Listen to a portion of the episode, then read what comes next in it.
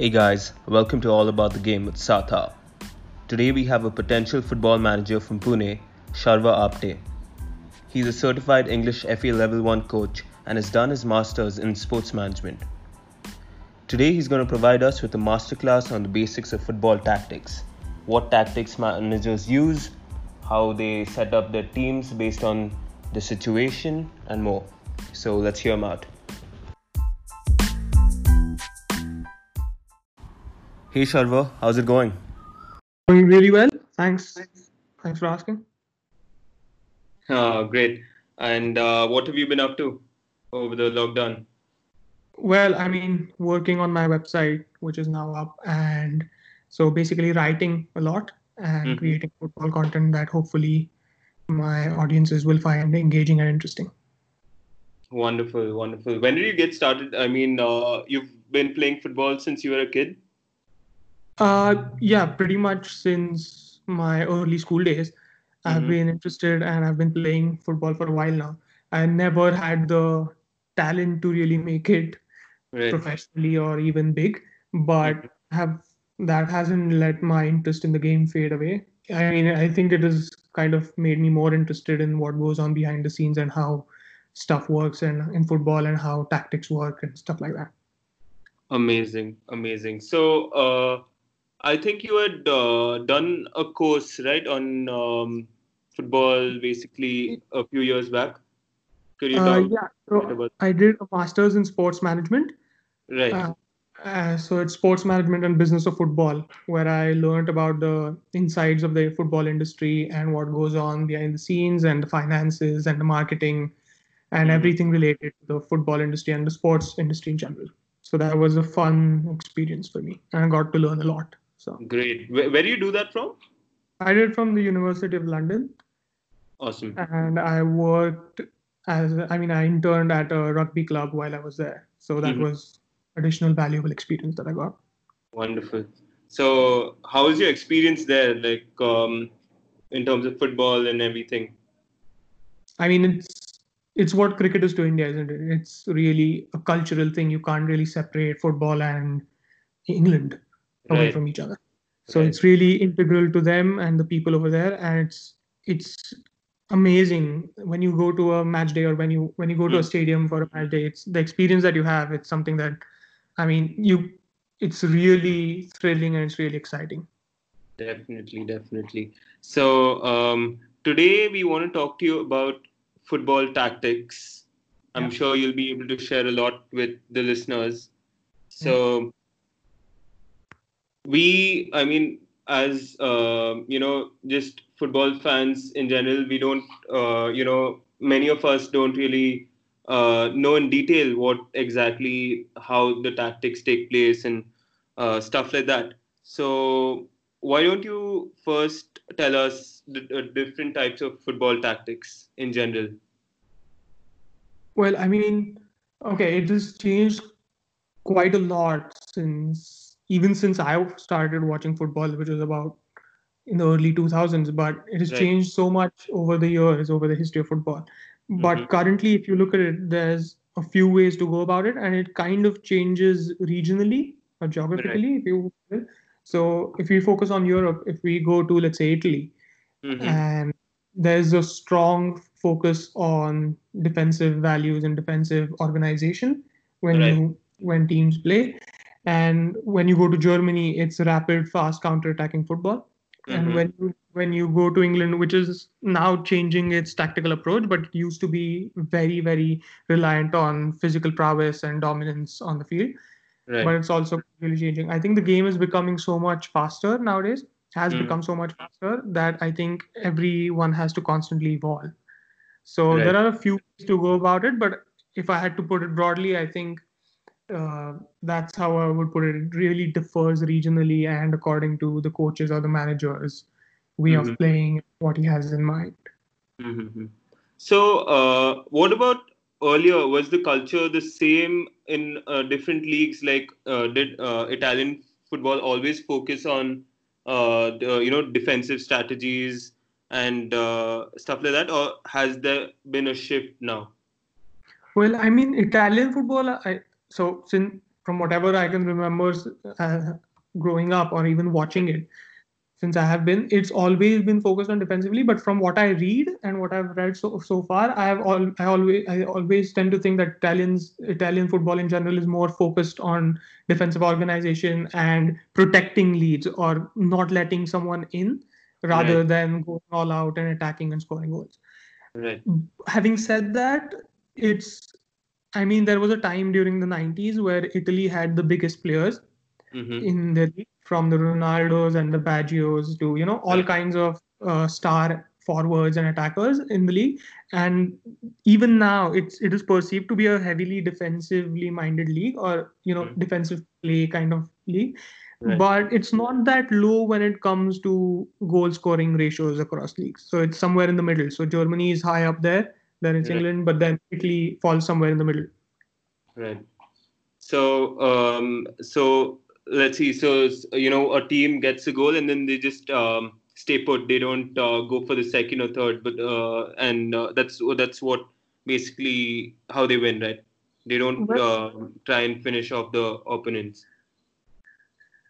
Yeah, but I mean, given Italy's I mean, even the Italian national teams' uh, mm. reliance and ability to defend well, and even the club teams defending well, right. they kind of do. I mean, shutting up shop is kind of the way that you finish off teams. It, yeah. So there's really, when we think of finishing off a team, we always think in terms of you know scoring four or five and having no right. chance for right. the opposition to come back. But scoring one or scoring two and then keeping a clean sheet is mm-hmm. also a way of finishing teams off because you see it's not just about how many you can score it's also about how well you can organize at the back and i think italians have it down to such a fine art have mm-hmm. made it converted into such a fine art that once they are a goal or two up and they they can almost every time manage to not allow the opposition to get back into the game so for example big teams in italy let's say the juventus juventuses or the inter milans mm-hmm. uh, have have always had such a strong defensive wall, let's say, that right. they almost always know when they need to, you know, protect the lead and they can always make sure that they can. Right, right, right, right. So, uh, talk to us a bit about, uh, you know, the craze that was in the, you know, the last few years, tiki taka football. Uh, it's interesting you mention it because uh, there's this uh, Pep Guardiola used to hate the term apparently, or at uh-huh. least people people say people around him say that he hates the term because tiki taka actually just means passing for the sake of passing. So mm-hmm. it's just stale possession, futile. But that's not what Pep implemented, and that's not what Spain implemented. I mean, what they what they created from 2000 8 to 2012 15 right. is outstanding what they did with the ball so mm-hmm. his his philosophy is he keeps saying this and no one really pays attention to it but i think his philosophy he says is also highly defense oriented and people say oh come on what are you talking about because yeah, but if you sorry it's it's really surprising. I mean, yeah. Yeah, exactly.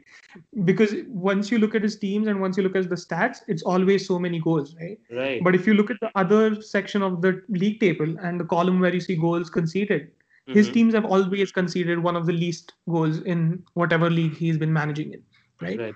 The Bayern Munich's and Barcelona's or Man City's, they've always been one of the team. They've always been teams that concede one of the least amount of goals. Right. And it's a lot to do with positional play because mm-hmm. the way he organizes his team and defenses is especially with ball playing solid defenders. So right. be it from Barcelona's Gerard Piqué to mm-hmm. Bayern Munich's, uh, you know, Philipp Lahm was then was a defender, but then moved into a pivot role, a holding midfielder role.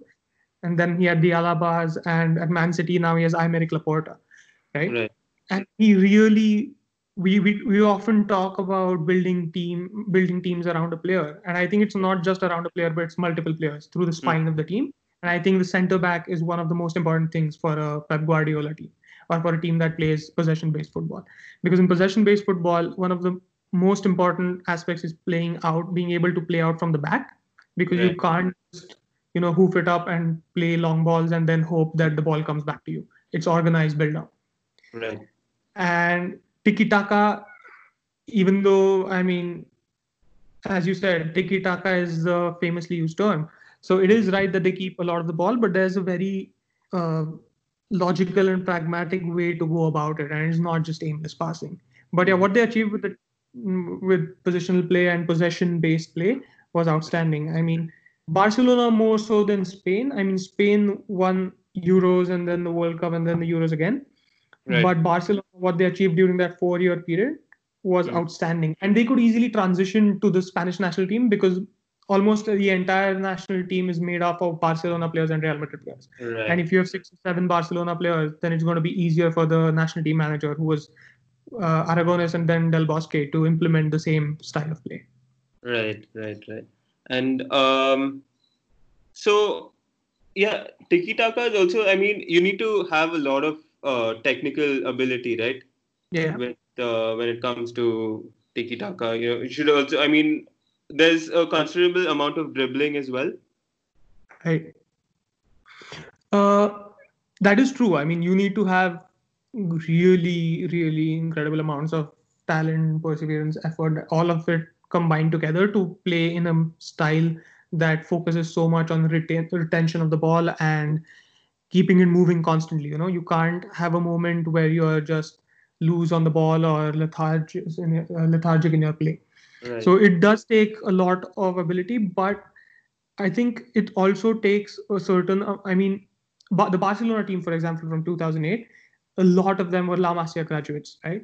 A lot mm-hmm. of them from PKs and Puyols to Xavis and Iniesta. So they have this uh, academic system. They have this uh, drilled into them since the very uh, since a very young age that you have to be able to analyze where everyone is you have right. to be able to know when to pass when to make when to make someone run when to find spaces when to dribble so you have to be at a level technically where you can fit into the teams when you're brought into barcelona or when you're brought into when Pep, or now the man cities mm-hmm. right you need to be able to transition if not instantly at least gradually and like in a season so you do need to have a certain amount of skill, and I don't think everyone can cope up to the level of effort that needs to be put in at a Man City or a Barcelona or even a Liverpool now.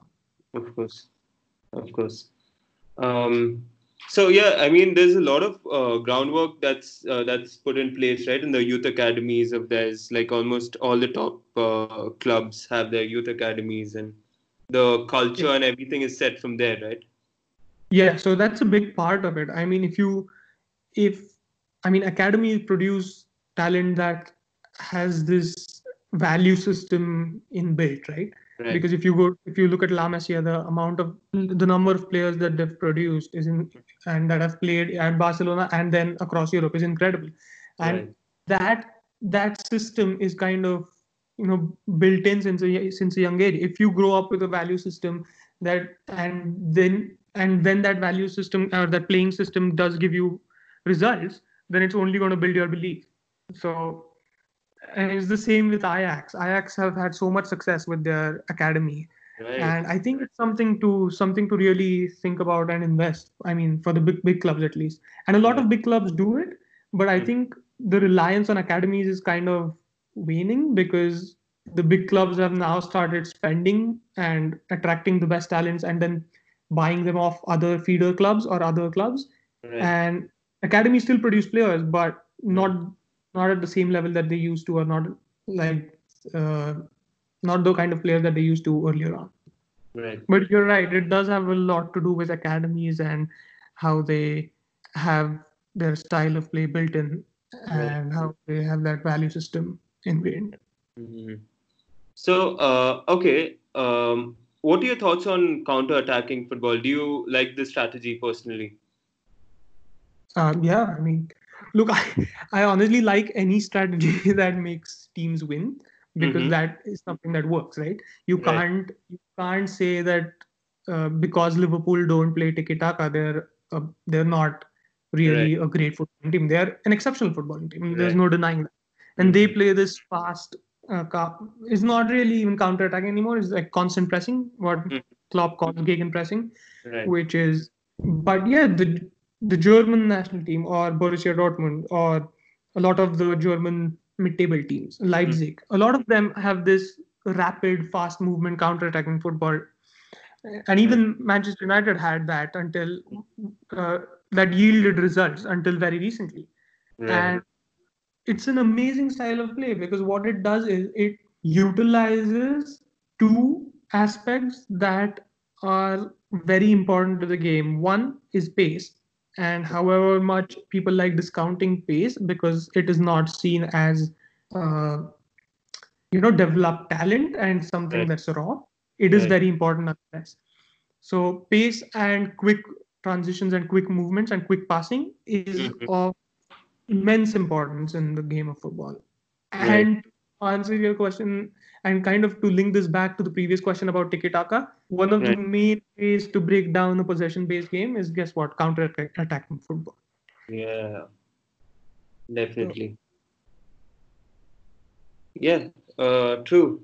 So yeah, so when you mention these, uh, you know, strategies and tactics, so I think you did uh, talk about it earlier, like the Spanish players, or I mean, who were playing for uh, you know Madrid and Barca, they mm-hmm. all you know were able to easily transition to the national team.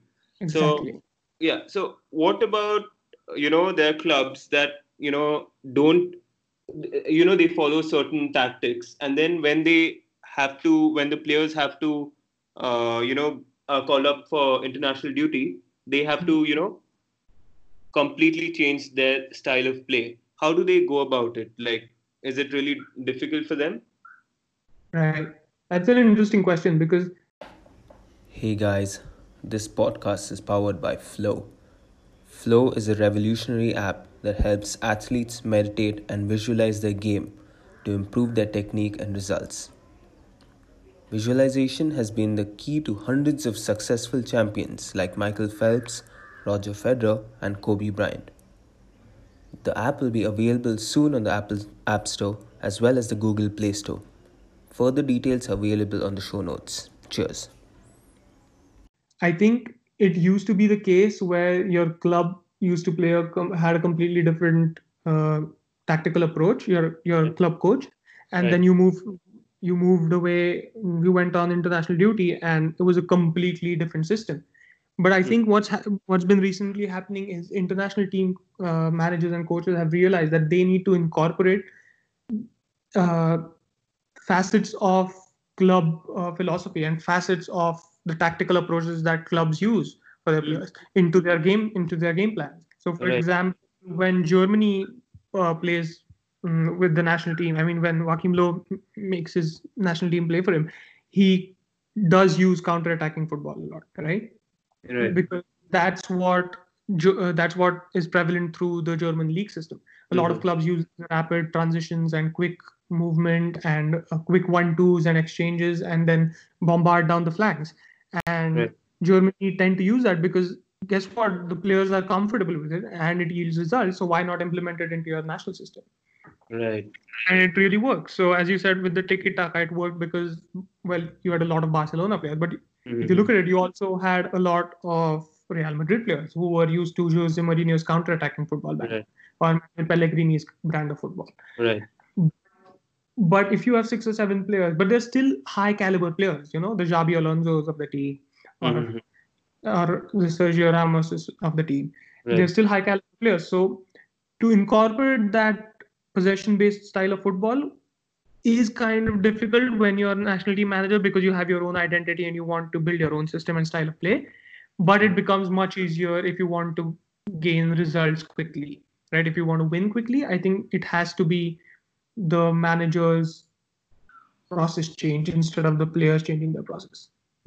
Definitely, definitely. And um, yeah, so just to follow up to that, how do they handle it? I mean, you know, Barca, Madrid, and um, you know, in the EPL. There's, I mean, right now we can see a lot more um, support. Like you know, we even see uh, players from the rival teams commenting on uh, you know the rival players' Instagrams because they're part of the same um, country, right? But mm-hmm. earlier there used to be a lot of animosity, you know, between the players. How did they, how did they, how did the managers handle that?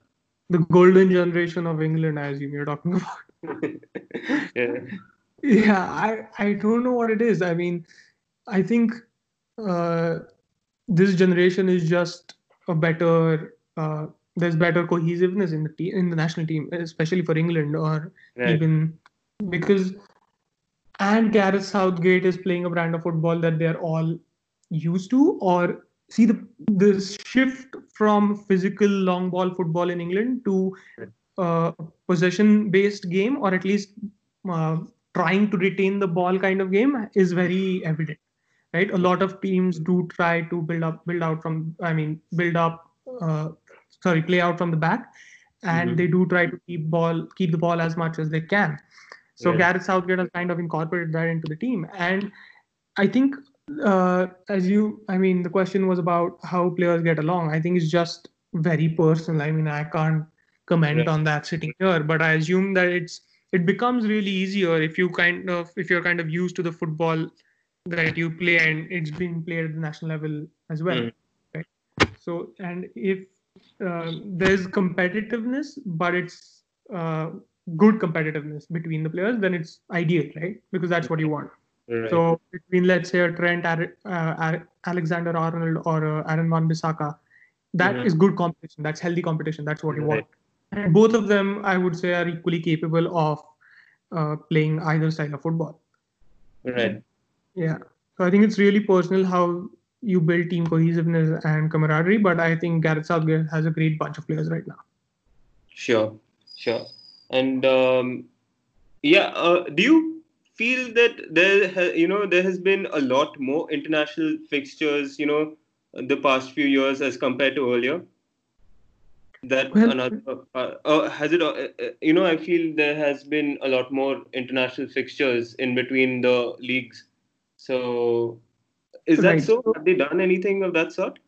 Well, they've changed. Uh, they've changed the um, concept of it. So these used to be international breaks and right. uh, meaningless friendlies, but now with the UEFA Nations League and all those things, it's kind of a points-based system, right? Yeah. So the international break isn't really a break. You're playing competitive football once again. Mm-hmm. So it has added more value to it, which I think was long overdue, and they finally implemented it because that's what makes your players uh, perform better if right. there's a competitive element to it. Because yeah. if it's just friendly, then guess what? They're going to treat it as a two week break. Right, right, right. Right. So, I mean, there's not necessarily a great increase in fixtures. Mm-hmm. There is probably an increase in the number of games they play, but it's not drastic. But there is a there is the change of you know perception to it because it's now competitive and it's points. Definitely. I remember last year, you know, following the Nations League, and I was like, when was the Nations League? I mean, of course, it was a new concept, but all the players were taking it really seriously. Exactly. And, uh, and then even the fans started taking it seriously. You know, probably at the start, like, what's the Nations League? It's just, uh, you know, sponsored thing. But then exactly. later on, I mean, as things got serious, even the fans got, you know, really involved, and that's great. Yeah, that's that's actually really that was a really good idea to have a points-based league in, during the for the international fixtures because apart from the World Cups and the Euros and you know uh, Copa Americas mm-hmm. and the Afcons, you have nothing of real value or significance in international football. Right. Right, and those come only I mean once every two years, so you can't just suddenly transition into a competitive mode. So it's also easier for the players to keep up their levels sure. if they're playing internationally and it's competitive and you know so it kind of helps your helps you in terms of keeping your game up and performing all the way all the time right, right. all right so uh, let's um oh you, when you mentioned the golden era i have no clue how they how england didn't win a world cup man with those players jesus christ man well, I mean, I don't know. I, I don't remember who it was, but someone, one of one of the players from the golden generations, recently mentioned mm-hmm. that yes, England had a golden generation, but it's as if people say it's as if people assume that it was only England who had a golden generation. You know, mm-hmm. I mean, mm-hmm. if you look at the Brazilian team from 2002s and 2004s, oh, it was right. unbelievable, right? Ronaldo yeah. was Marquinhos, and every name on the pitch. Cafu, Kaká, every name on the pitch was a star. And if you compare those two sides, I think you would still say, "Oh man, the Brazilian team is way way better." Right. Right? England Yeah. had the golden generation, and there is also the problem of you know where you play Paul Scholes. I mean, Mhm. that was everyone keeps mentioning it, and it was a huge problem because because everyone had this. Even the coaches had wanted to play Gerrard Lampard and Scholes in the same team Mhm. because it's so much talent that you can't just exclude one, right. right? Have to have all of them inside in the team. And Gerrard and Lampard played in the center, and guess where Paul Scholes had to play? He had to play on the left sometimes. So Oh. it was a it was with Beckham on the right, and it was a real.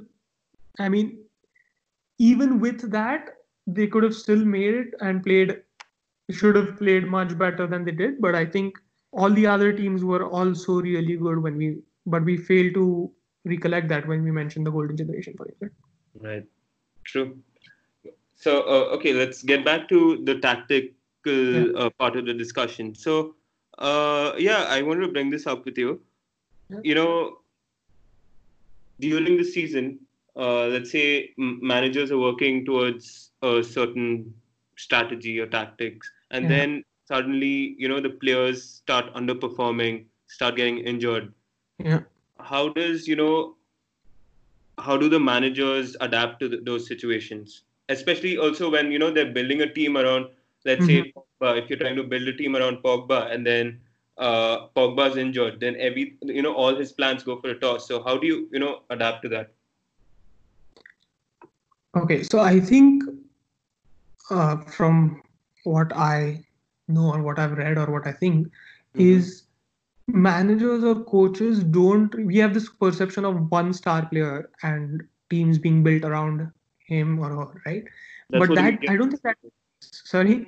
that's what the media also you know Yeah, tells that's what the media also says. They're building the team around Pogba or Right. building the team around, you know, Salah or whatever. right But I think how coaches go about it is slightly different because I don't think any coach would want to be overly dependent on one player. So Yeah. when uh, Solskjaer manages a team or tries to build a game plan or a strategy or a tactical approach, I don't think he says, you know what, Pogba is going to be my only focus and I'm going to build everything around it and all the players should suit his style of play because that is that would just be unwise, right? Mhm. and so i think that really happens but if you if you take a team and if you say okay you know what i think these are the four integral you know the vital cogs to the team then yes maybe you can build the team around those four players Mhm. and i think that those four players are generally the spine of the team if you will Right. so it will be the maybe the keeper of course the keeper is a very important part of it when you're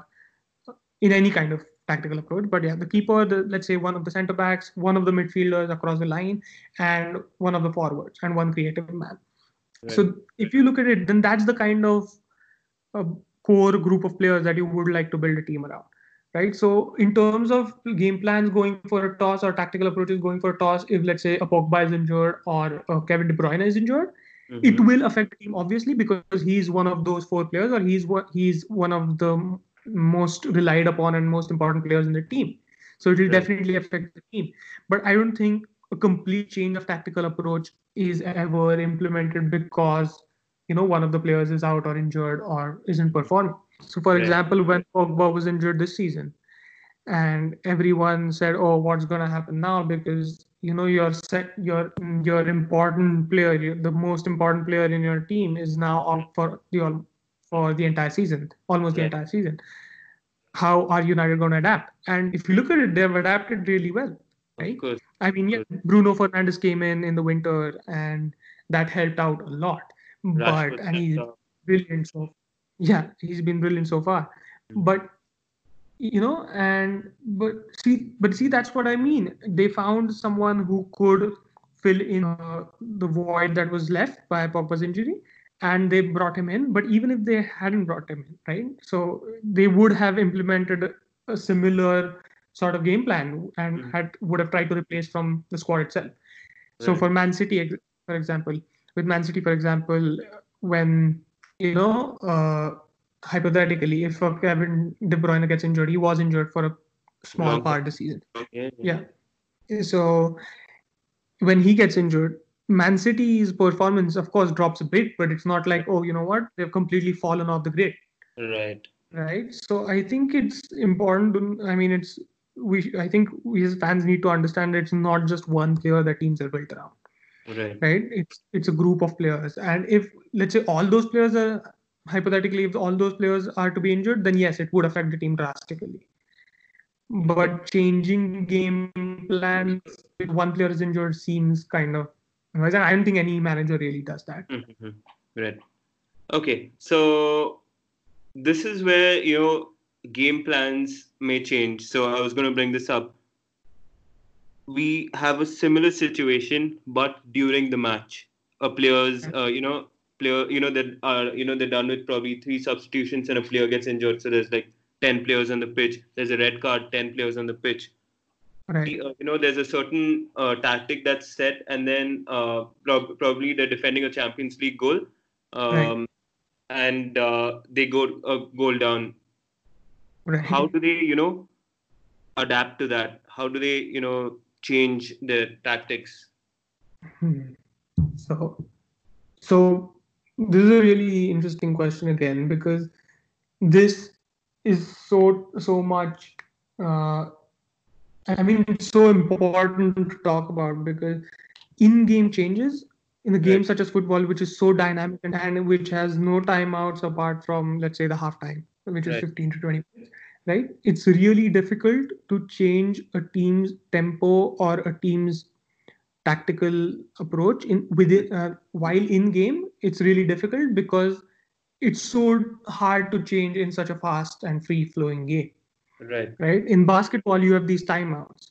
Right. right where you can completely change your approach approach i mean well at least try to completely change your approach and the players know what they're supposed to do after the timeout ends and in the next play in football that rarely happens i mean you could be doing really well in a game mm-hmm. you could be 1-0 up and right. then at half time your manager says okay we are doing well we just need to protect this lead and when you get the chance you know try to make progressive play yeah, yeah. or try to move into the final third Right. And then all of a sudden, within the next 15 minutes of uh, after resuming the game, and in the second half, in the first 15 minutes, if you go to one down, then it's really hard to make your players switch gears and then say, "Oh man, we need to really change our complete approach."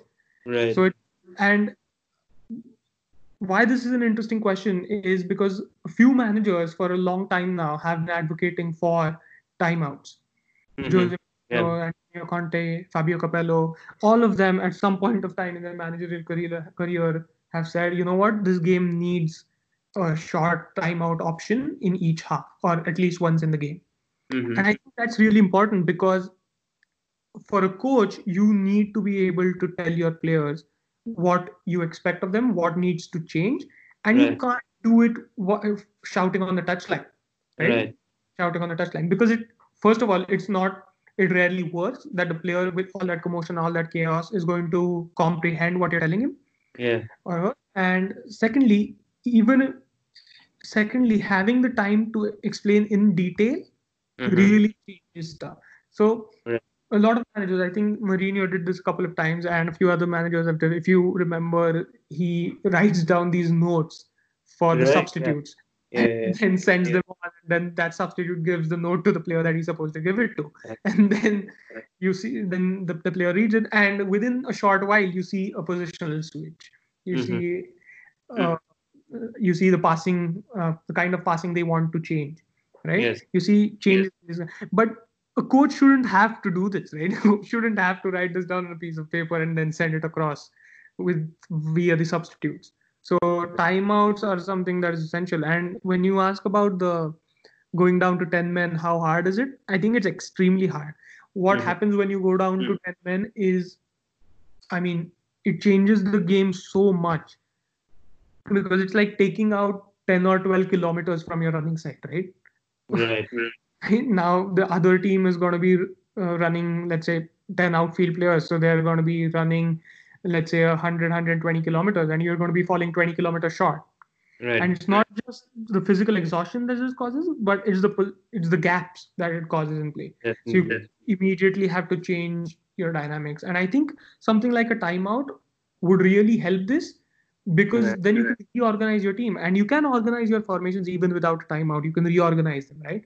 So, mm-hmm. for example, when Mourinho switched to uh, a 4 4 1 um, against Barcelona when his team went down 10 men at the Camp Nou back in the day, right. he switched right. immediately. And they, but Mourinho's tactical genius made his team realize what was necessary. They immediately comprehended what was required and what was needed and what he was telling them to do and they mm-hmm. immediately did that but for teams that aren't particularly uh, tactically adaptable to these in games i think a tactical timeout would help the game in great proportions right right and uh, yeah uh, i clearly remember this match where um, i'm not sure which year so I, I don't know if you you saw the match. It was Madrid versus uh, you know Real Madrid versus Atletico Madrid, and right. uh, you know Atletico Madrid were defending a lead, I guess, and then um, Sergio Ramos scores at the last um,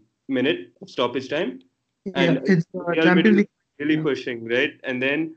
Um, uh, you know, Atletico just um, defending. I mean, they usually defend anyway, but so uh, once uh, you know Ramos scored that, you know they ran right. They scored probably like I guess three goals after that. Bale, yeah. Ronaldo, and everyone. So yeah, I mean once they're you know fixed on a specific tactic, and then suddenly that stops working, right. and um, then it, it gets really tough.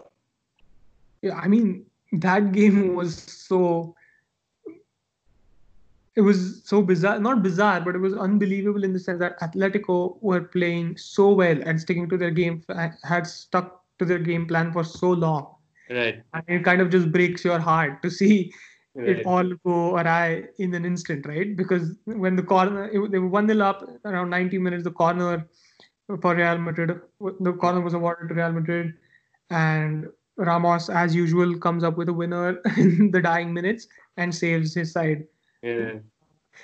And after that, I think after that, Atletico just kind of lost. Uh, they, I mean, they were exhausted obviously because you once yeah. you go into extra time.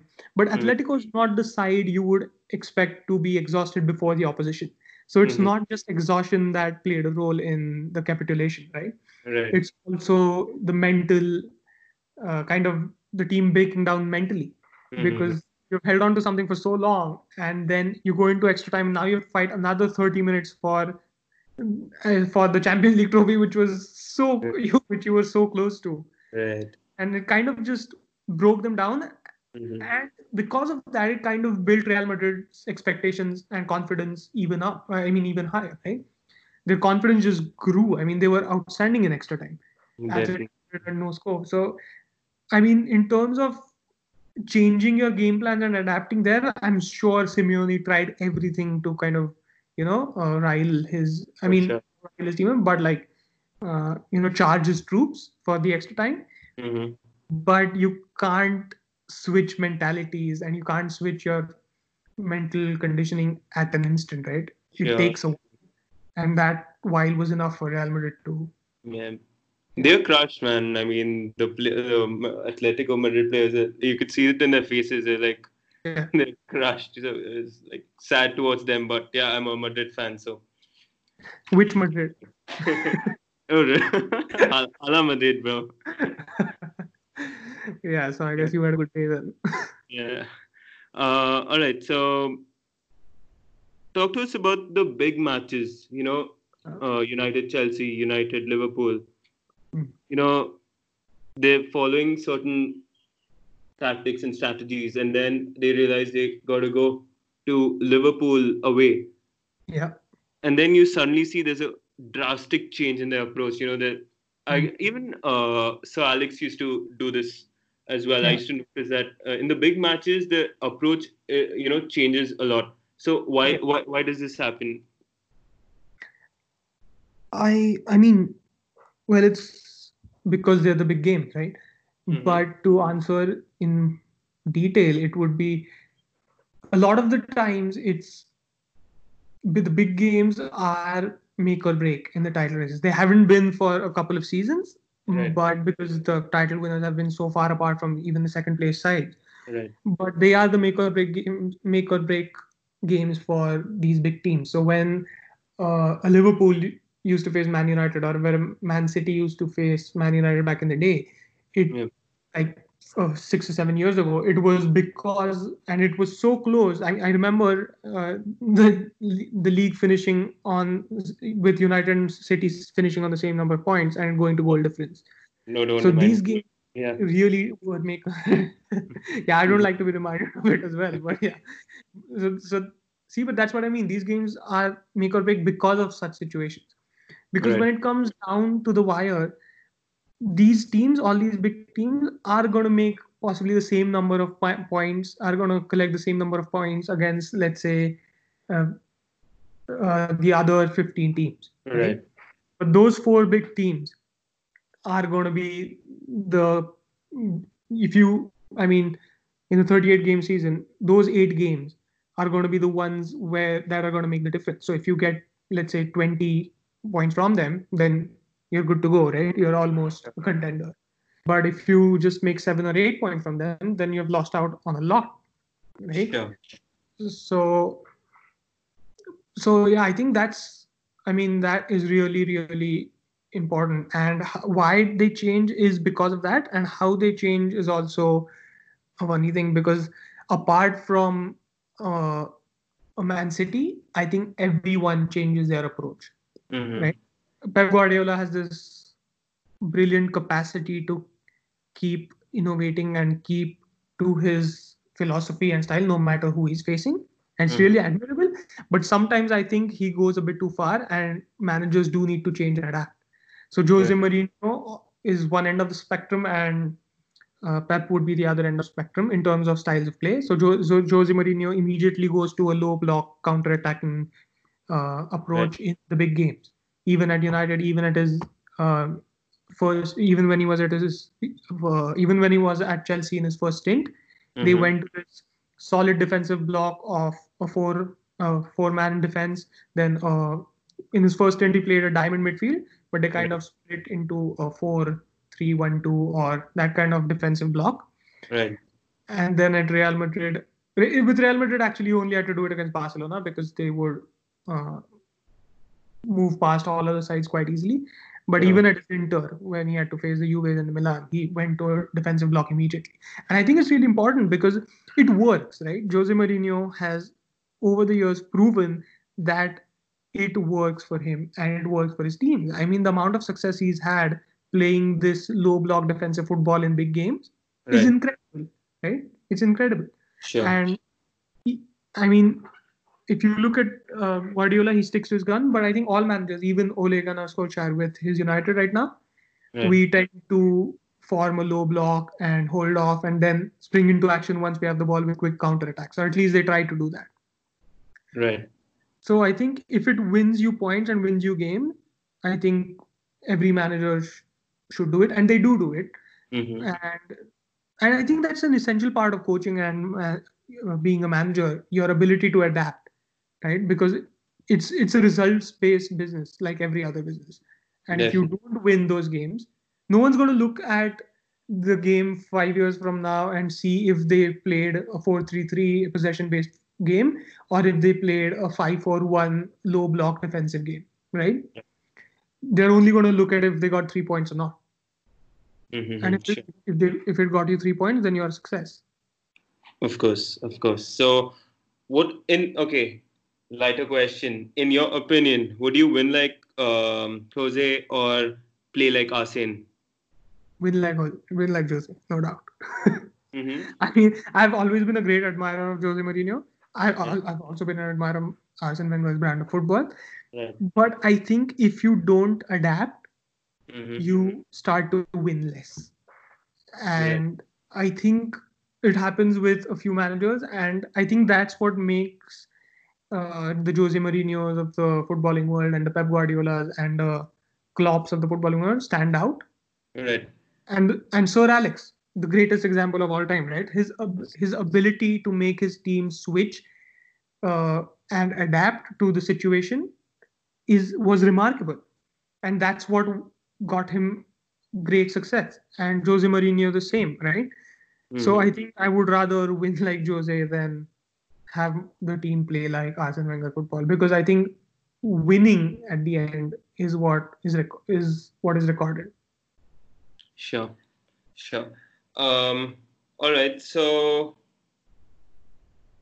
let's move on to the last part of our um, podcast. We talk about India.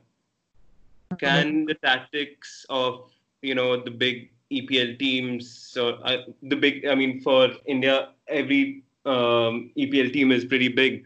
Um, yeah. Can the tactics of their teams, or even the teams from La Liga, be adopted in India with the you know teams in India? I mean, definitely, it's. Uh, I mean, I started. We started out this podcast by talking about different kinds of tactics, and where sure. I mentioned it really changes regionally because that's how it's been for a long time in history. That you know, certain country plays a certain way and the league teams play that way. But I think with India, it's you can. I mean, you can adopt any style you want, right? If you mm-hmm. want it if you want to your teams to play in a certain way you can adopt any style you want right. and india being kind of in an infant footballing nation right mm-hmm. it's right. It really has a scope to build a playing style. And i think the isl has helped it a lot. The i league has also helped ha- helped it earlier on. But as right. we moved into a, a, highly funded and highly visible league the isl has helped uh, a lot in terms of football visibility and and they can approach they can try all kinds of different approaches and they are trying approaches. So a tactical approach isn't specified or isn't you know trademarked by any club or country right so right. anyone can and they are trying what has been tried and tested and currently works for them everyone across the world so they are trying those typical 4-3-3s and you know uh, possession based games they are really trying it and it's mm-hmm. working. So the ISL has a big part to play, but I think an even bigger part uh, is to be played by the national side and the youth setups in our country.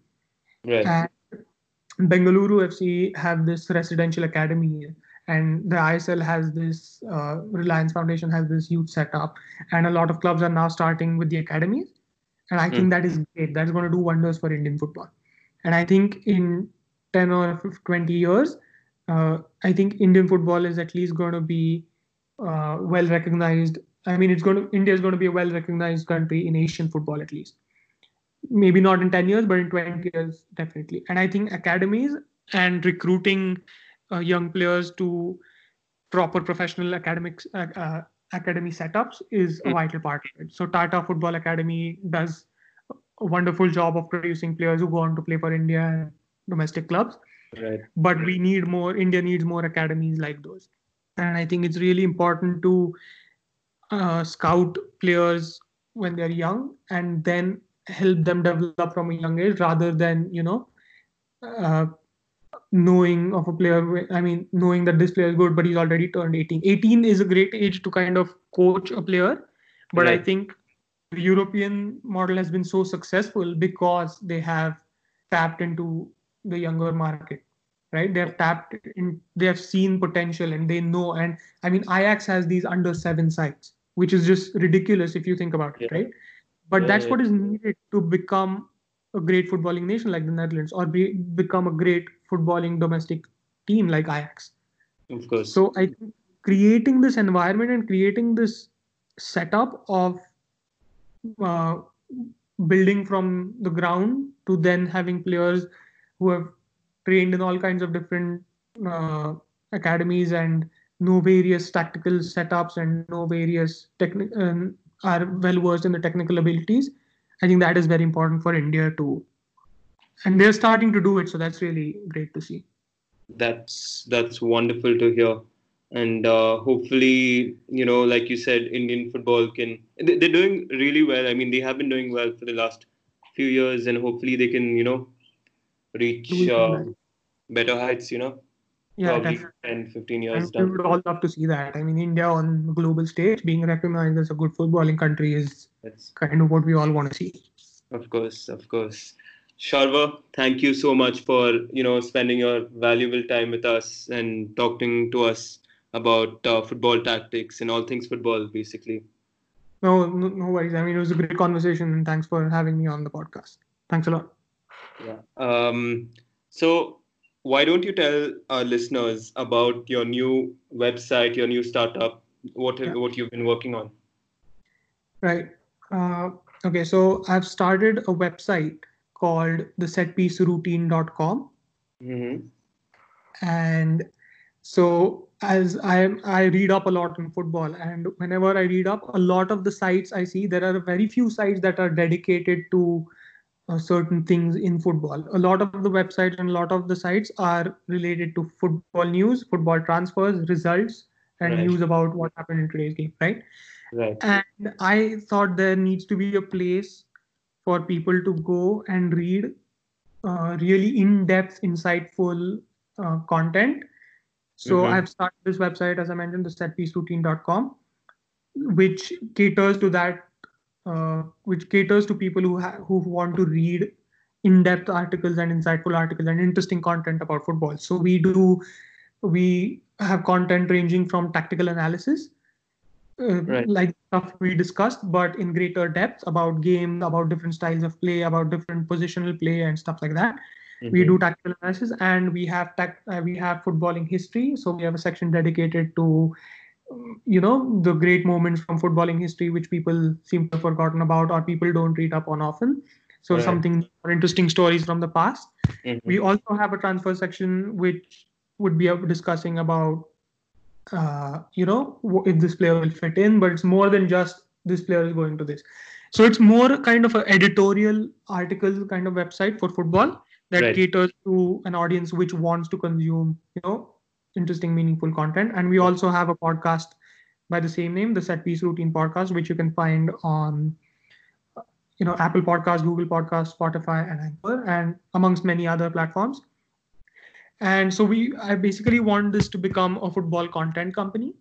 Mm-hmm. so hopefully it'll work out. And i do hope that your audiences visit the website and give yeah for sure uh, you're doing a wonderful job and uh, i did check out a few of your articles i still haven't uh, listened to your podcast so i will be doing that today along with my listeners so listeners please um, support uh, Sharva. Let's um, all have a look at his uh, website and listen to his podcast. And especially if you're a football fan, football enthusiast, I'm sure there's you know incredible content from him.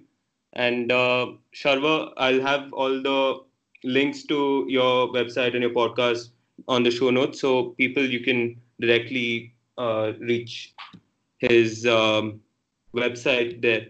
And um, great. So, Sharva, thank you again. Thanks and, a lot, Sharva. Thanks a lot. We can have you again with us for some other topics. Yeah, definitely. Would love to be a part of the podcast again. Cheers. Take care. Thanks a lot. Take care.